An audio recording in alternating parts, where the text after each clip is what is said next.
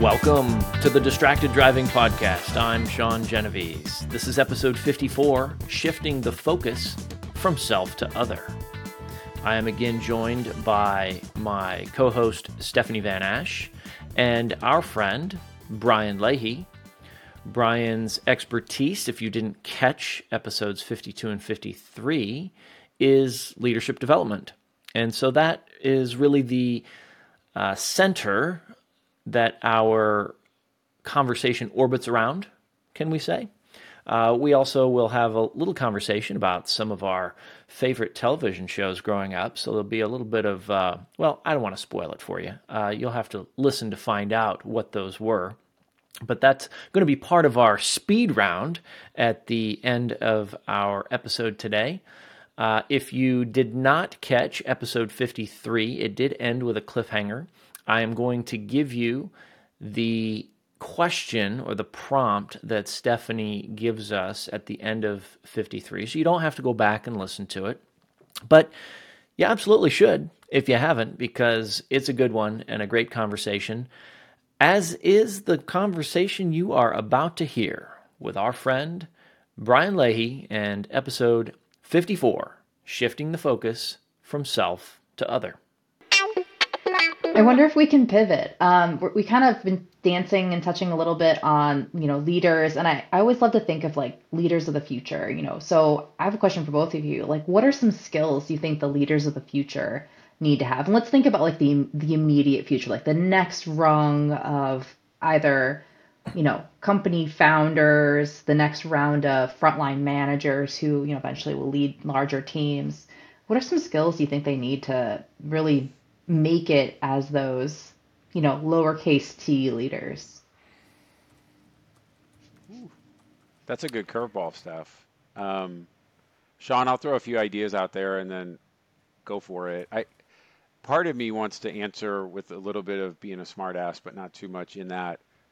I don't know that there are a whole lot of what I'll call new skills that good leaders of the future might need. I think sometimes leading still gets back to some of the basic stuff right? That we've been talking a little bit about here, but I know you all have been talking about previously, you know, the ability to sort of listen, to have empathy for people, right? To meet them where they are, to be comfortable and capable of giving sort of that ongoing coaching and feedback. That's more at a micro level. And Stephanie, then to your point, at the higher level, I think it's, you know, having the ability to put a vision together, put a strategy together, and then use some of those people skills in support of right making that vision and that strategy come to life within a, a group. Um, i know that's not a very sexy answer because i don't know that there's anything new in that package that i just threw out there but i, I kind of go back to i don't know that leadership has to look a whole lot different than good leadership has looked in the past um, but flexibility, by the way, is probably one of those things. It's I think it's a volume adjustment. It's less that it's a new skill. It's more like we got to turn up the volume to an eight instead of a two on flexibility, given the craziness of the world that we live in.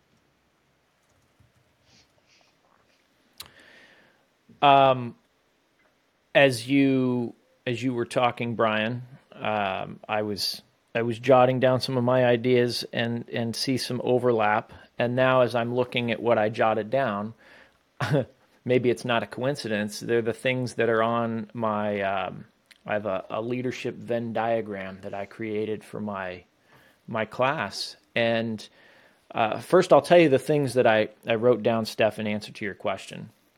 The first thing is you you said company founders versus first line leaders. Those are two very different roles. Uh, and so I think there are some differences, but when I look at well, what's what, what would they have in common? Uh, you can't be a leader without followers. And how do you get followers? You need to know how to motivate people. Uh, and Rex, the other co-host of this intrepid podcast, uh, Rex comes and speaks to my class uh, every semester uh, about how to start a movement and he shows the video. You guys have, I'm sure, seen it of the one dude out by himself dancing, dancing. on the hillside at like yep. a concert event or whatever, and then one person joins him, and then five more people, and the next thing you know, he's got a movement going. and uh, and it's great. So you have to have followers, and and that means you have to know how to motivate people. Uh, Brian, you said the small T. I think that's part of it. I think you do have to have, especially if you're leading um, any kind of, of technical folks, you, you need some technical skills. You, you need some some amount of depth. You have to know a, a little bit about what you're what you're talking about. I could go lead software developers, um, but I'm not a software developer. But I know enough about what they do to be able to, I think, help them and, and lead them. And then the last one is execution. And Brian, you you touched on that too. Uh, the the leaders, the good leaders, have to be able to to drive execution, and I think that comes back to accountability, and that is one of the big gaps that I see today is leaders and managers alike, uh, they don't they don't focus on the accountability piece. They say things, they go into the meeting and they say grand things like, We need to improve performance. Are you all with me? Yes, we're with you. And then everybody goes about their business and there's no accountability, there's no specificity, and nothing gets done. And then everybody goes, Huh, how come nothing got done? I love both of your answers. You know, I guess the reason why I've been thinking about it lately is um, I saw an article that was talking, and this is why I mentioned I threw founders in there. I read an article recently that's talking about how um, you know founders were able to raise just a ton of money in the past couple of years for all their great ideas. You know, they're because they're so enthusiastic about their big idea that's going to change the world. And now those founders have, you know, 50, 100, 200 people in their company that they raised but they're starting to it's very broad they but they are starting to run into leadership issues because the ego that was able to raise you know 200 million dollars and be inspirational is now running into you know not listening well at work and uh, you know, just, you know, coming down like some toxic cultural traits and not able to like lead a whole organization in a productive and effective way. So that's why I was thinking about it. And sh- sure, there could be different requirements for, uh, you know, someone who's trying to change something and disrupt an industry and found something new versus, you know, keeping something going on a daily basis. That's almost a different question, though. Um, and, and again, here's where we go back into the founder versus the first line leader. You're right. That same uh, arrogance, drive, uh, whatever we call it, that starts the thing and gets the money in and gets the thing going becomes a liability as the company scales. Um, I may or may not have firsthand experience with that. and and if they can't recognize that, if they don't have the right advisors or the right self awareness to be able to see that and and then adjust, you know, check and adjust, well, then those are the companies we never hear about. Yeah, I I I mean. I could take this all the way back to Sesame Street and think about parenting, right? So if I, as we should, Sure, I'll do everything I can. I mean, Stephanie got it going with sponsored by the letter T, so here we go.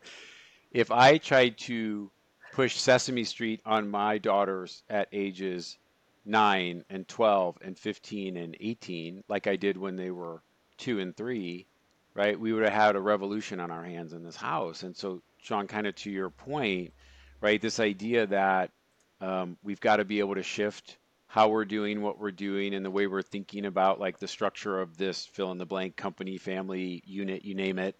Um, it takes um, a lot of humility. It takes a lot of flexibility. And to your point, it takes a lot of help. And sometimes, right, as you both have pointed out, sometimes help isn't what people who think they have all the answers asks for easily. Uh, and that's that's a miss um, it's a miss, but it's an interesting debate, Stephanie, for sure. Like to watch how that's going to play out now as we move forward. Let's talk more about parenting because we're all parents, and um, I mean, ever since becoming a parent, I have grown as a human immensely in patience and listening and empathy and paying attention, like what's going around me. The ego has really gotten squashed in a good way, pulled pulled in a little bit.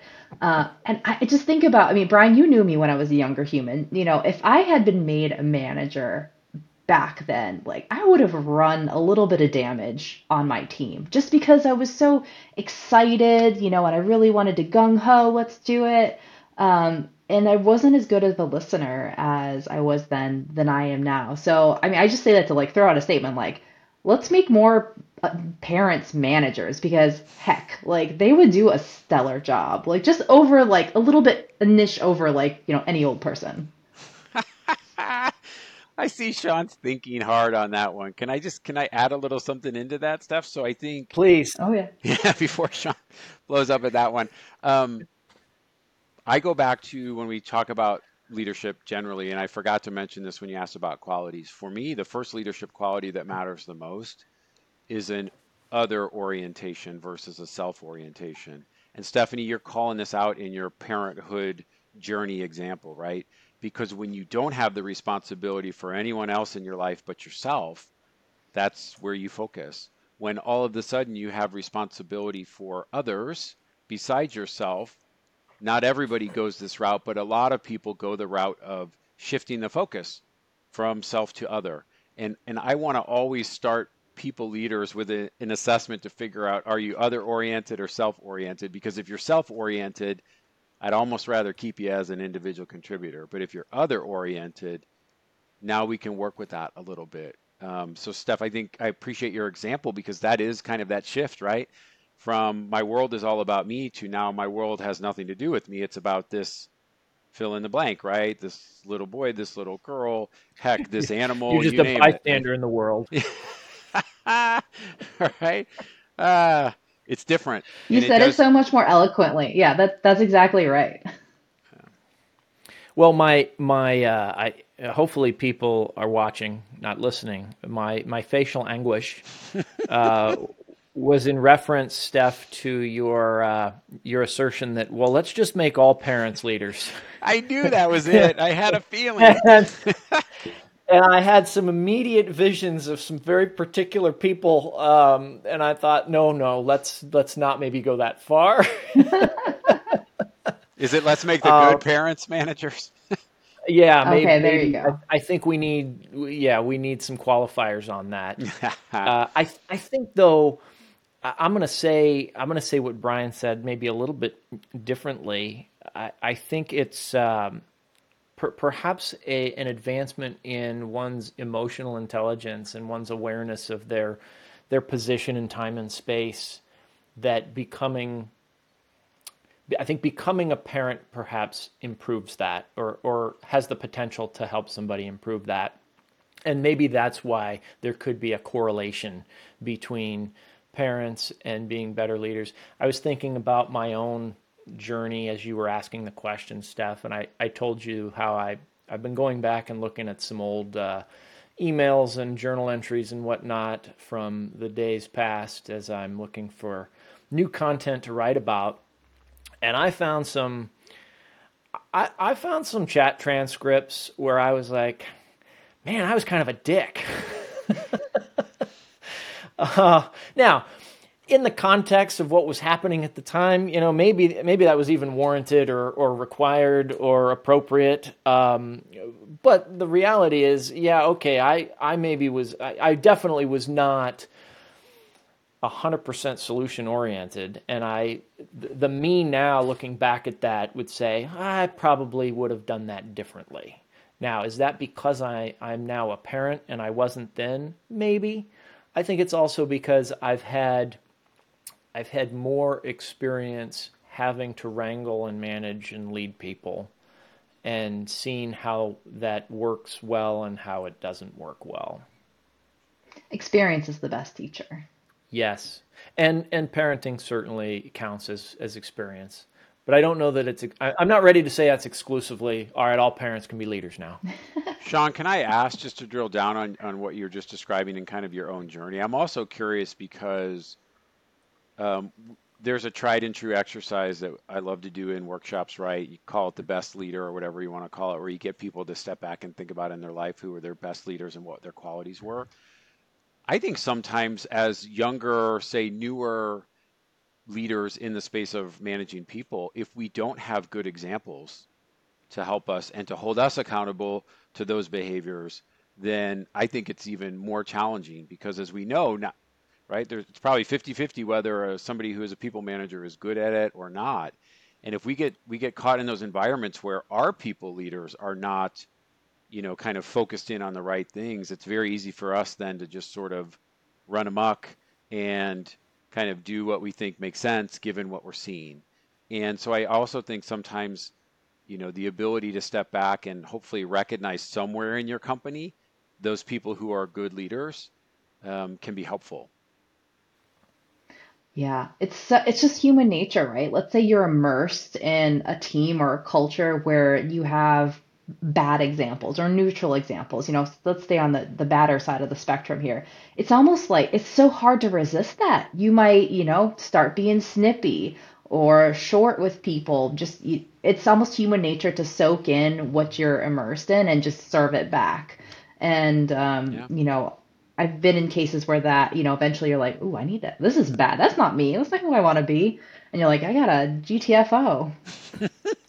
Which which is why um, W two separation for me, uh, while while traumatic at first, I think was a good. It was a good cleanse for me. It was a good. It was a good opportunity to to kind of realize, wow, I've been in some toxic environments, and and maybe have succumbed to some of what you're talking about, Stephanie. And and I've given I've shared that same kind of feedback with unfortunately some other people that I I know that have reached out to me recently um, that that have experienced W two separation uh, and and been laid off, but it's I think the larger the larger an organization gets, uh, the more danger there is for that toxicity to exist, and then it becomes very easy to stop assuming positive intent and and that was that was transformative for me when I was able to catch myself and go, okay, hold on a second. Yeah, this is effed up. I don't know why this person did this, but what if they were trying to do the right thing and just got it wrong? Yeah. And then it changed how I would approach it. Yeah. Mm-hmm. That's hard to do when you're when you're immersed in that. I'm going to throw out a nugget and a challenge to the three of us as well as whoever ends up watching this Sesame Street sponsored podcast? Well over four people. Okay, cool. All right. So when because this comes up a lot, and you use the phrase right, Sean, like sometimes you set rules of the road as a team or in a program, and we always, almost always get, hey, you know, assume positive intent. I'm all for that. And what I like to do then is challenge and add to that, consider your impact. So it's not just about like my ability to assume that Stephanie's trying to do the right thing. Stephanie has some accountability to think about, geez, if I say that, what's my impact? So I love assume positive intent. And then we always go, and speaker, consider your impact, please, because it's right. It's kind of like burnout. And I know you all probably have talked about this. I can't tell you how tired I get of all of the studies and all of the books and all of the advice that people get about how to personally manage burnout when a company has just as much responsibility to help workers manage burnout as an individual does. So it's it's a really fascinating thing. Sorry, I'm going down a bit of a rabbit hole, but when you said that, I'm like, ooh, and we got to you know consider our impact because I think sometimes that gets overlooked.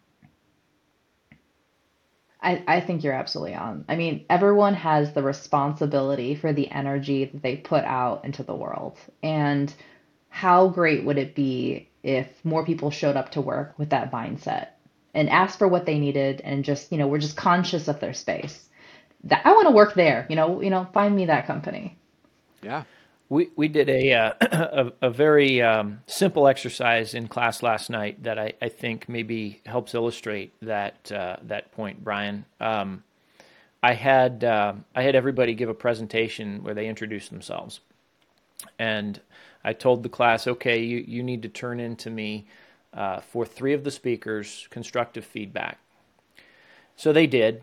And then in the following class session, I didn't tell them we were going to do this, but I, I gave them uh, I gave them some tips on on constructive feedback. And then uh, one by one, I said, okay, first person come up here, pick one of the three, and we brought them up. I said, "Okay, read exactly what you wrote."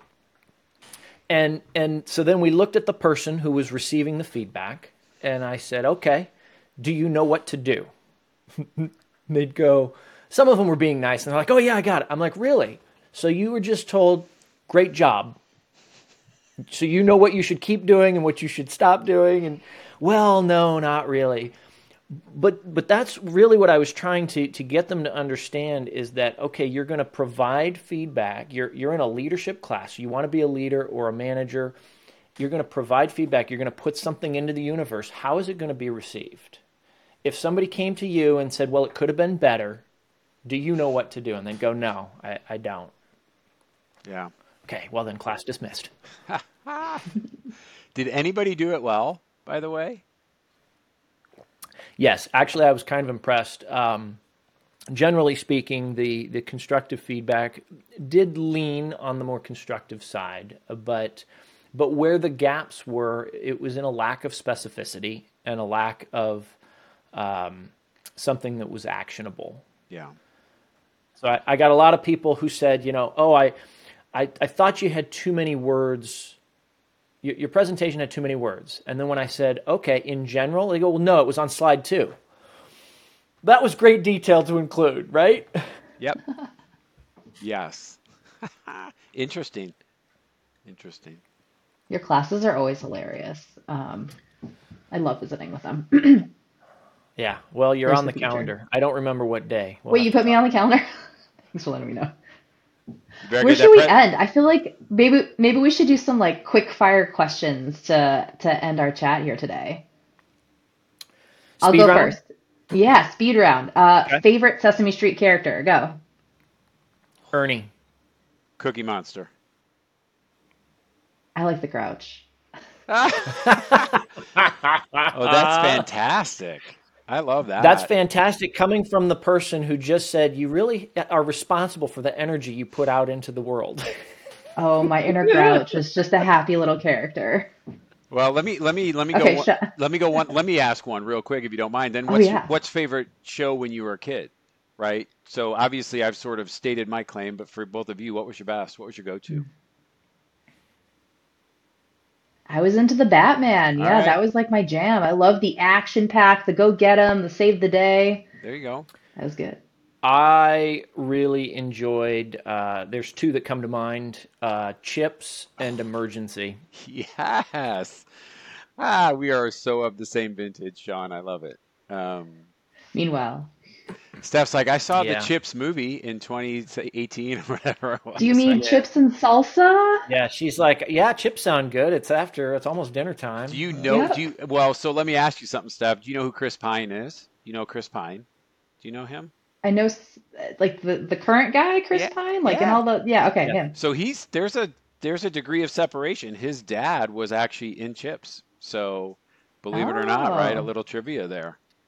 Sergeant cool. That is correct. That is correct. I'll have to dig it up. You will. And and hold on a second. Wait Uh-oh. a minute. Uh-oh. Wait a minute. The Star Trek degrees of separation continue.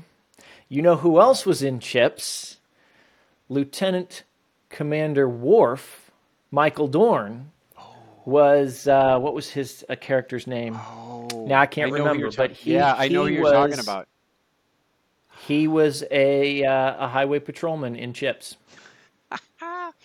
oh, that is some is, deep trivia. This is spiraling out of control quickly. This is how we're going to get the viewership up from four to six.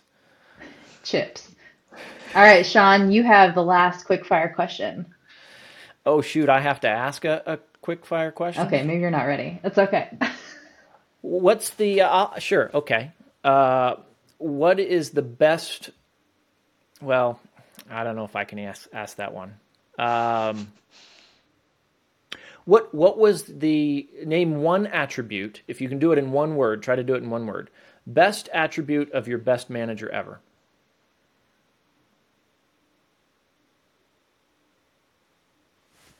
Care. You know what? That's like really close to mine. I was gonna say like she always believed in me. She was like always on my team. Yeah. Uh, I was I was trying to distill it down to one word myself, and compassionate kept kind of swirling about. Yeah, compassionate. Yeah. Uh, Wow, three for three. Ding, ding, yeah. ding. And none of that's taught is- in business school for leaders. no, That's uh, no, no, but it it is covered in Sean's leadership I love of engineering it. professionals course and in Lead Out Loud Workshops, which is a sponsor of this podcast. LOLworkshop.com. We've got workshops. They're the end of the year. Listen, that's probably a great place to uh, to park our police motorcycles.